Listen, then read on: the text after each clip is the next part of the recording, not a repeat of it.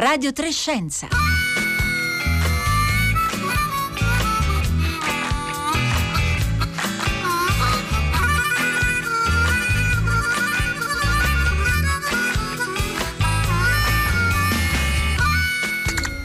Buzz Lightyear, rapporto missione anno cosmico 4072. La mia astronave ha subito un'avaria sulla rotta verso il settore 12. Sono atterrato su uno strano pianeta. L'impatto mi ha svegliato dal sonno ipergalattico.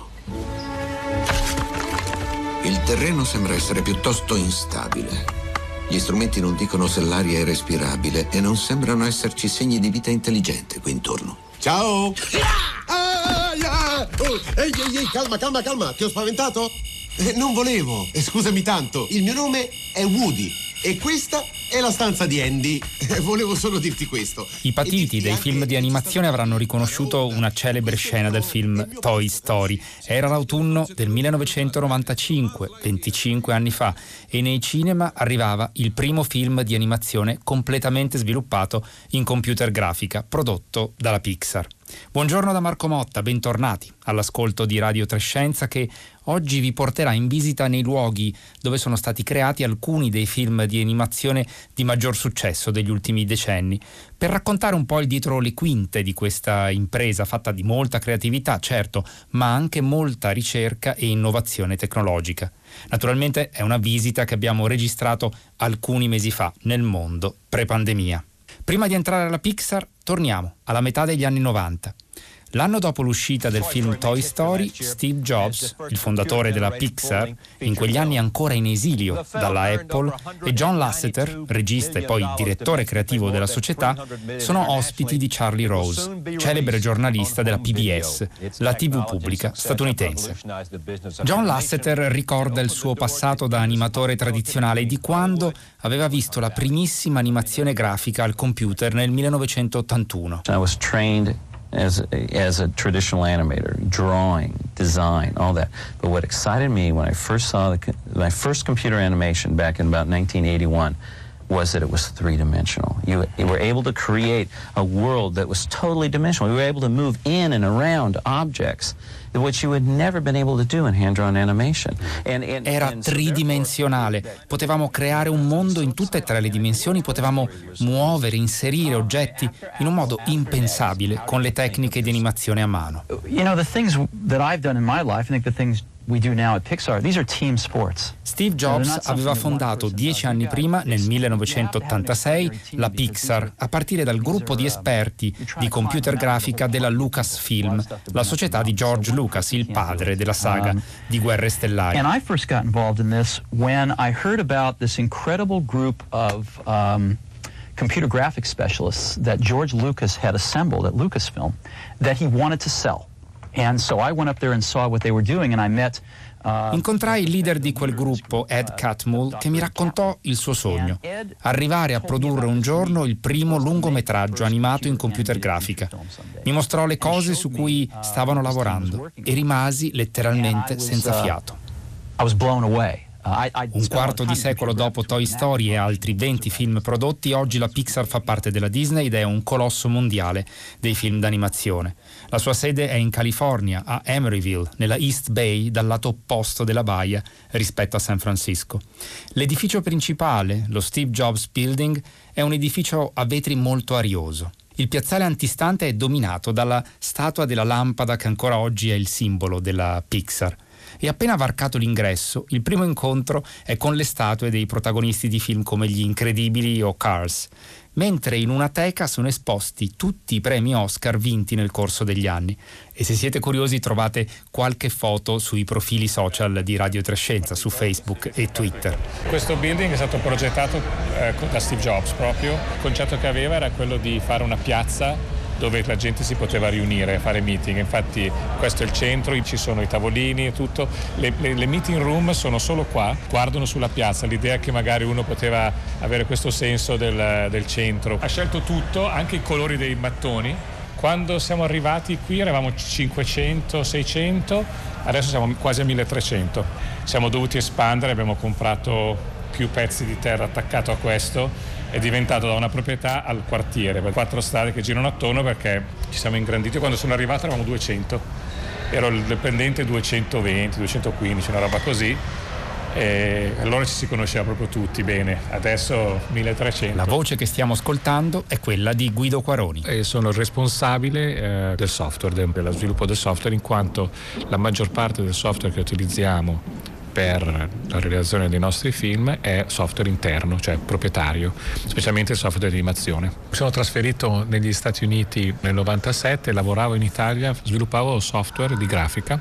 E, diciamo è stato colpo di fortuna in un certo senso, una copia, una licenza di questo software finita nelle mani di un ragazzo che aveva appena completato la, il dottorato di ricerca all'MIT a Boston, assunto qui alla Pixar, che aveva fatto vedere, aveva dimostrato questo software che lui utilizzava ad alcune persone qui e avevano subito detto ma questo tuo amico dall'Italia se vuoi può venire. Quindi io sono passato da sviluppatore, ingegnere, diciamo programmatore in Italia una ditta di, che era nel Vicentino, a trasferirmi qui e ho iniziato su Toy Story 2. Allora si faceva un po' di tutto, si faceva produzione, sviluppo software, era un po' quello che serviva. Poi da lì ho lavorato su più film e poi eh, una cosa positiva è stato sempre poter cambiare, ogni 7-8 anni facevo qualcosa di diverso. Mentre Guido ci racconta la sua storia, saliamo le scale e ci ritroviamo sul ponte sospeso sopra la piazza che unisce le due ali del palazzo. Abbiamo fatto un po' di volte da qui una gara di aeroplanini di carta dove lanciavamo chi arrivava più lontano.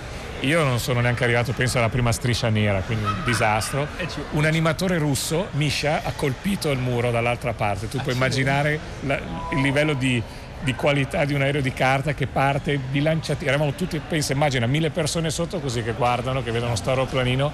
Pochi che... passi ancora e ci ritroviamo in un ampio corridoio appese alle pareti ci sono tavole con disegni immediatamente riconoscibili. Questo volevo farti vedere una cosa importante del, del, dello sviluppo del film, si chiama il color script. Praticamente quando viene fatto il copione, cioè la storia di un film, immediatamente l'art department fa una serie di tavole a colori questo viene fatto anche 3-4 anni prima dell'uscita del film. Non esiste ancora niente di tridimensionale, eccetera, ma l'idea di creare attraverso colori le sensazioni che tu stai prendendo leggendo il copione. L'idea è quella di poter rileggere il copione mentre stai leggendo certe pagine vai a vedere i punti della storia a livello di colori, di momenti di felicità, di tristezza, di azione, di, di rischio. E poi è incredibile quando vedi il film finito c'è una mappatura abbastanza vicina ai fotogrammi finali a queste tavole. Queste sono le tavole che tutte le persone che lavorano alle luci utilizzano anche proprio per ricreare quella sensazione di, di colore, eccetera. Cioè, quindi poi il risultato finale è molto fedele anche in termini di sì, appunto, tu, luminosità, colori, ci sono, sì, ci sono fotogrammi nel film che tu li metti vicino, ovviamente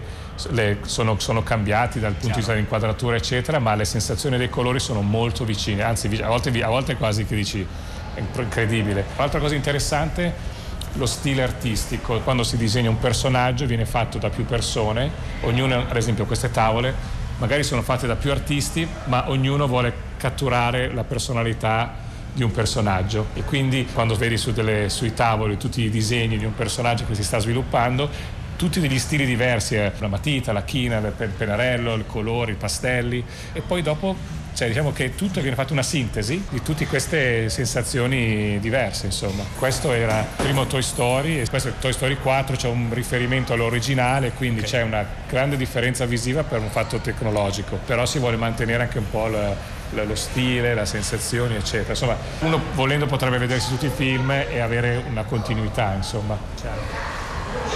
Poi ti chiederò cosa è cambiato anche dal punto di vista di potenza di calcolo e le sì, conseguenze eh, che, che, ci sono certo. in termini di sviluppo che è interessante. Comunque c'è almeno un paio d'anni di lavoro, diciamo, tradizionale. Disegni, sculture, Uh, pitture, ci sono persone che usano il classico il, il Photoshop, quindi diciamo sistemi digitali, però il, il, risultato finale è un disegno fatto a mano con la, fatto con il tablet okay. e quindi concettualmente uguale però un bel 50% lavora ancora sia in creta per le sculture ah. che lavora proprio um, tradizionale con la matita. Poi molte di queste sono magari scannerizzate, trasformate, eccetera. E, questo qui vedi un po' lo studio che è stato fatto per Toy Story 4. Infatti vedi qua ci sono tre artisti diversi, ognuno con un suo stile, ma tutti a cercare di immaginare com'era questo negozio di oggetti mercato delle pulci, diciamo, no, del, del film. Tra poco Guido Quaroni ci racconterà più in dettaglio le fasi di produzione di un film.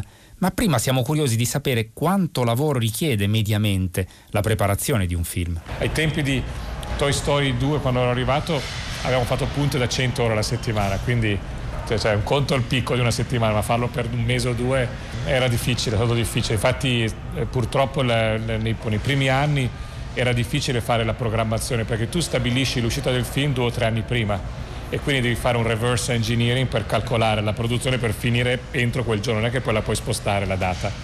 E quindi i primi film non è che si ancora stava cercando di capire come si facevano e quindi i calcoli erano quasi spesso ottimisti, eh, diciamo, no? e quindi gli ultimi due mesi ci si dava dentro, poi sai si era anche in pochi, adesso hanno, hanno aumentato anche il personale proprio per far fronte a, a delle emergenze in modo tale che non devono chiedere più a persone di fare diciamo che è rarissimo che si vada oltre le 60-70 ore ormai. Poi lo si fa magari per due settimane, giusto quando c'è il, proprio il push finale per, per, rilasciare il film.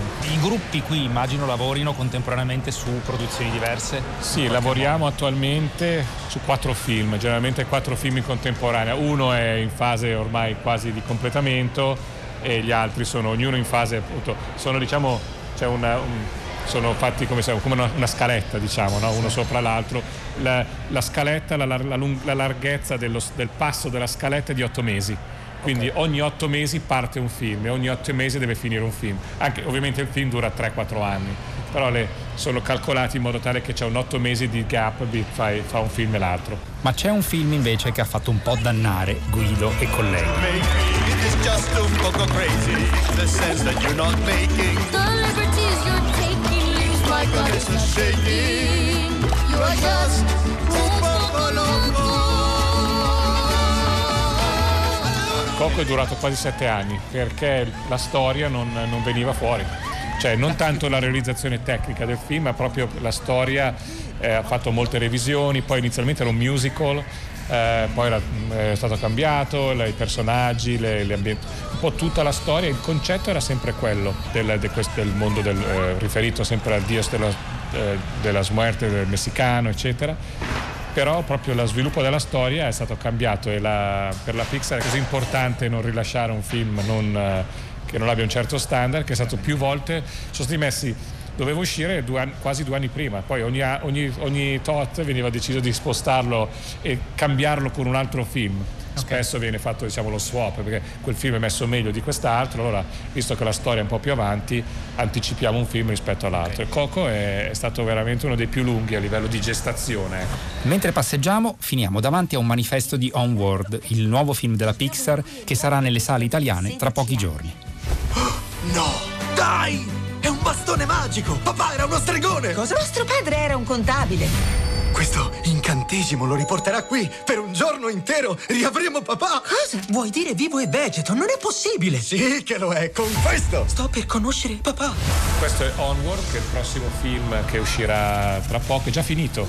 Questo è ovviamente tutto un altro mondo di di folletti, diciamo un po' più fantastico, ma una bella storia, la storia proprio del regista tra l'altro. Il personaggio principale è lui col suo fratello e la loro storia, lui ha raccontato appunto di aver perso il padre da piccolo e, e questo sogno di poterlo rivedere anche solo per un attimo e questa è la storia di questi due ragazzi, fratelli che in questa avventura.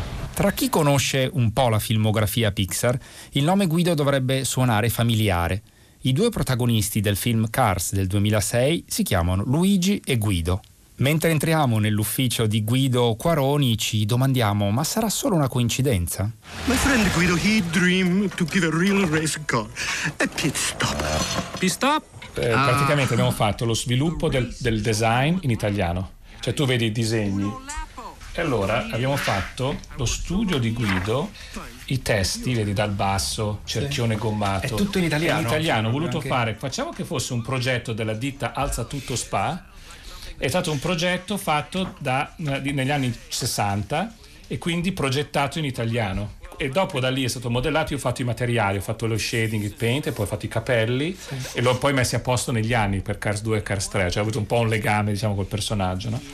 Ma l'idea era quella di fare questo, per esempio, e poi il nome, io avevo proposto Alza Romeo. Per un muletto è spettacolare, non è passato perché detto, ah no, Guido, dopo magari avevi saltato fuori certo, una causa certo. con la falsa ah, Romeo, certo.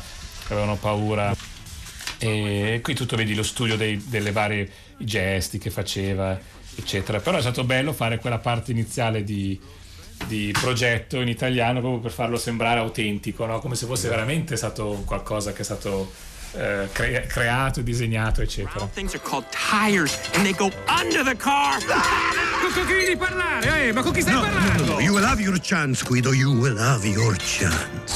Beh, un giorno eravamo con una chiacchierata con allora John Lasseter, il regista, e mi fa: Ma ehm, che nome daresti tu due macchine italiane? Fa uno ho pensato Luigi, però non saprei l'altro. Lo volevano chiamare Muletto, che era la traduzione di. eh, di forklift ehm, però è muletto, mulatto magari qualcuno non gli piace ma... e lui mi fa che nome fai dare? Beh, beh, scusa io ancora me ne guido no, allora mi guarda e fa eh, ciao per forza vuoi chiamare Guido sei tu io ho detto no scusa ho detto io guido, I drive. Come? Eh, eh, I drive, io guido, cioè guido means to drive. Mm. Però non era ancora convintissimo, no? Una, mm, qualche settimana dopo chiamiamo la Ferrari. Allora mi chiama, fa Guido, vieni che c'è da parlare con la Ferrari, tu così se, non- se questi non parlano inglese fai da traduttore.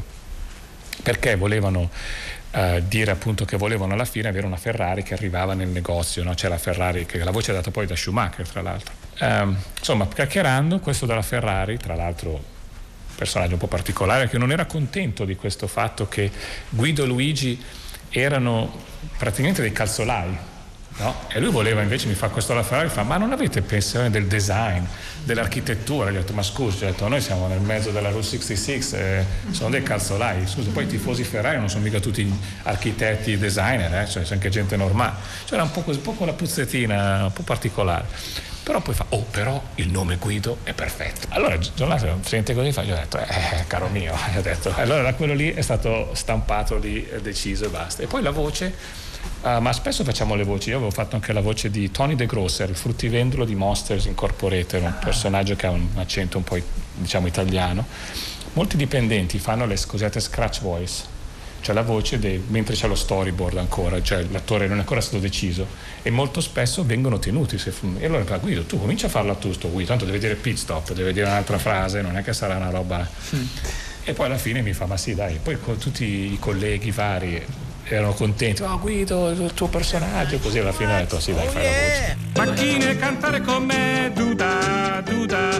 Macchine Proviamo adesso a capire meglio come nasce allora un nuovo film, a partire dalle proposte dei nuovi soggetti. C'è tanta gente, c'è un continua proposte, eh, persone che fanno dei il cosiddetto pitch. A parte che quando uno vuole fare un pitch devi farne almeno tre, non ne puoi fare uno, perché così non ti leghi troppo a una sola idea. Mantieni una flessibilità e presenti anche la capacità di avere un po' una visione. Ovviamente si capisce quella che magari sei più. non- è difficile essere completamente oggettivi su tre idee.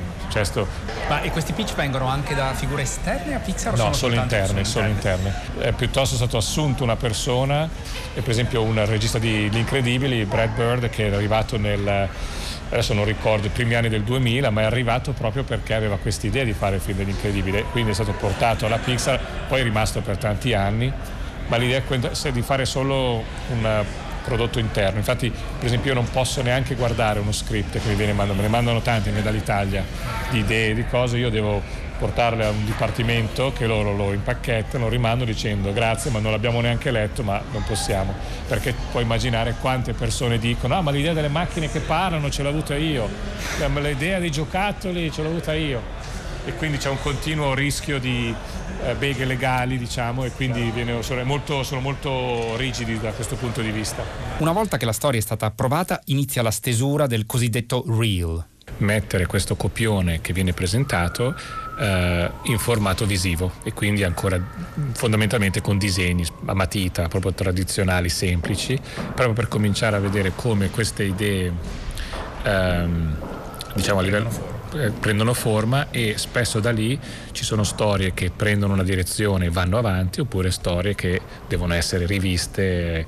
E praticamente è un continuo provare questi, questi step, quello della storia e del storyboard fino a quando eh, noi lo chiamiamo adesso il marble drop, questo momento fatidico dove la versione grafica della storia, ancora sempre molto eh, grezza, può passare alla fase successiva che è quella di cominciare a realizzare i personaggi, gli ambienti, eccetera, a livello proprio di computer grafica. E questo processo di storia può durare tranquillamente uno o due anni, anche tre. In alcuni casi e non tanto perché il, ci voglia tantissimo per fare questa stesura, ma più il fatto per le revisioni. Ci sono alcuni film che hanno 6, 7, 8 revisioni di quella che può essere i concetti di base della storia. Approvato quindi questo fisico Marble Drop, si mette in piedi la vera e propria produzione, quindi c'è un art department che è già partito, che parte un pochino prima e comincia a fare lo sviluppo delle, dei, dei colori, dei personaggi, eccetera, ma a quel punto viene ampliato perché comincia il vero e proprio studio di quelli che possono essere le ambientazioni, i personaggi, eccetera, e comincia anche il lavoro uh, di computer grafica, quindi proprio di fare modellazione, materiali, uh, articolazione per i movimenti, eccetera. Questo è un lavoro che generalmente è due anni, uh, questo processo fino al completamento. La fase più importante a livello di, della parte di computer grafica è la parte di animazione. Generalmente può durare fino a un anno l'animazione di tutti diciamo, gli shot, tutte le sequenze del film e quello è considerato il momento culmine proprio perché vedi il film, lo, lo, lo cominci a, a, capire, a vedere eh, quando vedi personaggi animati, anche se non hanno ancora luci, eh, materiale, tutto ancora di altissima qualità, ma appena vedi espressioni, movimenti, eh, eh diciamo interazioni tra i vari personaggi, lì. A volte anche durante quel processo di animazione la storia viene magari un pochino rivista, aggiustata, non tanto nei concetti di base, ma magari nel, nell'editing, magari un po' lenta, magari certe cose non si capiscono bene, magari un dialogo va, va, va accorciato, allungato, eccetera per poi finire gli ultimi diciamo, sei mesi è le luci e poi il calcolo finale dei fotogrammi ad alta qualità eccetera per poi realizzare il film vero e proprio. Ma quali sono i soggetti più spinosi, più difficili da animare? Gli umani, la pelle, gli occhi, i capelli, cioè praticamente la, eh, il, il, movimento. Cioè praticamente c'è un motivo per cui molti film per bambini hanno i pesci, le macchinine, la, lo scoiattolino, è molto più difficile fare gli umani. A meno che non li vai a caricaturare o fai dei, dei infatti spesso quando si fanno gli umani si fanno delle forme un po' particolari perché è proprio difficile raggiungere perché per noi c'è l'espressività della, delle persone, siamo quelle a cui siamo più legati, perché ci guardiamo allo specchio, vediamo le altre persone e quindi la cosa più difficile è animare e creare gli umani. Per non farli sembrare degli zombie praticamente. Infatti se vedi a volte dei videogame li vedi c'è queste facce da zombie. Nel frattempo passeggiando stiamo passando davanti alla stanza dove è custodita tutta la potenza di calcolo necessaria per film così ambiziosi dal punto di vista grafico. Questa è la stanza dei computer. Ce ne sono tre dove vengono messi tutti, vengono ovviamente, dato che c'è un sistema di condizionamento molto particolare, eh, vengono tutti ammessi in una sola stanza. Tra l'altro non abbiamo più i computer noi alla nostra scrivania, sono tutti nelle stanze di server, riceviamo, abbiamo solo un monitor, il mouse e la tastiera. Noi abbiamo 70.000 processori, quindi la nostra render farm è bella pesante e diversi petabyte ormai tra i vari film, anche perché abbiamo tanti film. Poi tutto una, c'è tutto un sistema abbastanza complesso perché tutto è legato al costo e alle prestazioni. Tu ad esempio stai sul film che stai, sta andando in produzione si usano i sistemi più veloci, gli storage più veloci e quindi costano tantissimo. Però appena un film è finito viene parcheggiato in una zona meno costosa. Insomma, c'è un continuo rivalutazione della, de, de, della pipeline in base a quella okay. aggiustare qual è la necessità sul piano. Anche perché i computer ogni due anni vengono, vengono cambiati. Guido Quaroni, lo abbiamo detto, è il responsabile dello sviluppo software alla Pixar, dove coordina un gruppo di oltre 100 persone che lavora in un dialogo serrato con gli animatori. La cosa bella negli anni è quello di lavorare in produzione e quindi capire quali erano i problemi, i limiti del software oppure vedere un po' quale poteva essere il futuro e poi trasferirsi in un gruppo di software dove poter realizzare quelle tecnologie che erano necessarie. Quindi noi lo chiamiamo sempre eat your dog food, cioè mangi quello che tu ti fai in un certo senso. È una delle cose un po' particolari del nostro gruppo che non siamo sviluppatori che produciamo un software ma non sappiamo chi sarà l'utente finale. L'utente finale è a 50 metri in un ufficio di fianco magari. E quindi l'idea di essere a stretto contatto o anche l'opportunità di lavorare e usare il software per il suo vero scopo porta ad avere tutta un'altra visione di quello che deve essere lo sviluppo del software. C'è insomma un alto tasso di ricerca e di innovazione nello sviluppo del software per l'animazione e la computer graphics è stata in qualche modo consacrata qualche mese fa eh, con il Turing Award, il premio Nobel per l'informatica che è stato assegnato a due pionieri appunto della computer graphics alla Pixar, Patrick Hanrahan e Ed Catmull, che abbiamo sentito citare da Steve Jobs all'inizio all'inizio di questa puntata. Era il capo del gruppo di smanettoni di computer grafica la Lucasfilm da cui nacque la Pixar. Catmull ha avuto modo di raccontare com'era lavorare al fianco di un carattere notoriamente difficile come quello di Steve Jobs. Come lavori? Gli chiedevo se qualcuno non è d'accordo con te. Well, I just explain it to them until they understand. Beh, glielo spiego finché non capisce. Era la risposta di Steve Jobs. The, the thing you should understand is, in all the 26 years with Steve, Steve and I never had one of these loud verbal arguments. I mean, it's not in my nature to do that. So I never actually had an argument with Steve, but we, we did disagree fairly frequently about things. The, the, and the way it worked was, I discovered, was that I would say something to him, and he would immediately shoot it down because he could think faster than I could. Non abbiamo mai litigato davvero io e Steve, dice ancora Catmull. Funzionava così. Gli proponevo una cosa e lui la smontava immediatamente, perché riusciva a pensare più velocemente di me. Allora io aspettavo una settimana e poi proponevo il mio controargomento e lui me lo smontava, e lui me lo smontava di nuovo. E potevamo andare avanti così per mesi. Il risultato finale era che un terzo delle volte gli davo ragione io, un terzo mi dava ragione lui, e un terzo non diceva nulla e mi lasciava fare come credevo. And there was another third of the time in which you'd say, you know, actually I think he is right. The other third of the time where we didn't reach consensus, he just let me do it my way. Never said anything more about it. Ma torniamo a Guido Quaroni e prima di salutarlo gli chiediamo un'ultima semplice cosa. Quali sono i film che preferisce tra i tanti a cui ha lavorato in tutti questi anni? Sicuramente Toy Story anche perché sono stato anche contento di vedere una qualità nella storia mantenuta negli anni nonostante il 2, il 3, il 4 che spesso quando sai, vai avanti un po' a puntate c'è un po' quel rischio. E poi Inside Out forse come papà, eh, in fondo il regista anche lui papà, ha cercato la storia di sua figlia, praticamente ha raccontato a sua figlia un bel giorno cambiato completamente personalità e ho detto ma cosa ti è successo che sei passata dalla bambina felice giocosa alla, alla ragazzina magari con le, un po' di paturni e un po' di cose eccetera? Tra l'altro questo regista Pete Doctor che eh, sta lavorando a Soul che è il film che uscirà sempre questo prossimo anno e oltre perché affronta il problema di, dell'anima che quindi puoi immaginare dove, dove, dove, sta andando. Infatti gli ho detto ma dopo questo cosa hai fatto? fai due scoiattolini ti annoia fare una roba così semplice è il paradiso. No, ti trovi nell'anzitempo, dove le nuove anime sviluppano personalità, interessi e manie prima di andare sulla Terra. Vi presento 22. Non voglio andare sulla Terra! Smetti di ripeterti! Non ci vado! Uh... Ok, senti, so fin troppe cose sulla Terra e non voglio averci niente a che fare. Ma ti perdi le cose belle della vita, come la pizza. Soul è l'altro film molto atteso dagli appassionati dei film di animazione, la cui uscita per adesso è prevista il prossimo novembre. Grazie a Guido Quaroni per averci accompagnato tra i luoghi e le storie della eh, Pixar. La puntata di Radio Trescenza finisce qui, noi torniamo in onda come sempre lunedì prossimo da Rossella Panarese, Paolo Conte e Marco Motta che vi parla, l'augurio di un buon Ferragosto all'ascolto di Radio 3.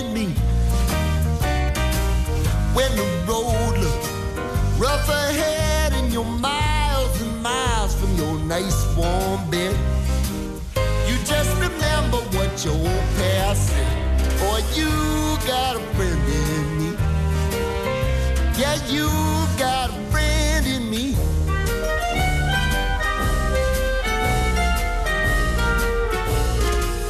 You got a friend in me.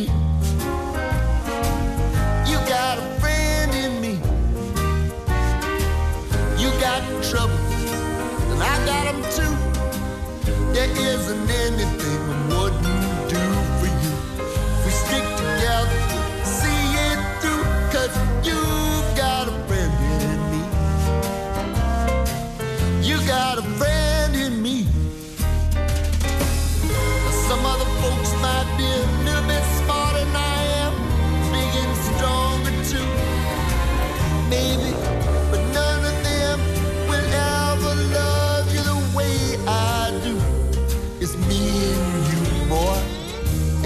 years go by, our friendship will never die.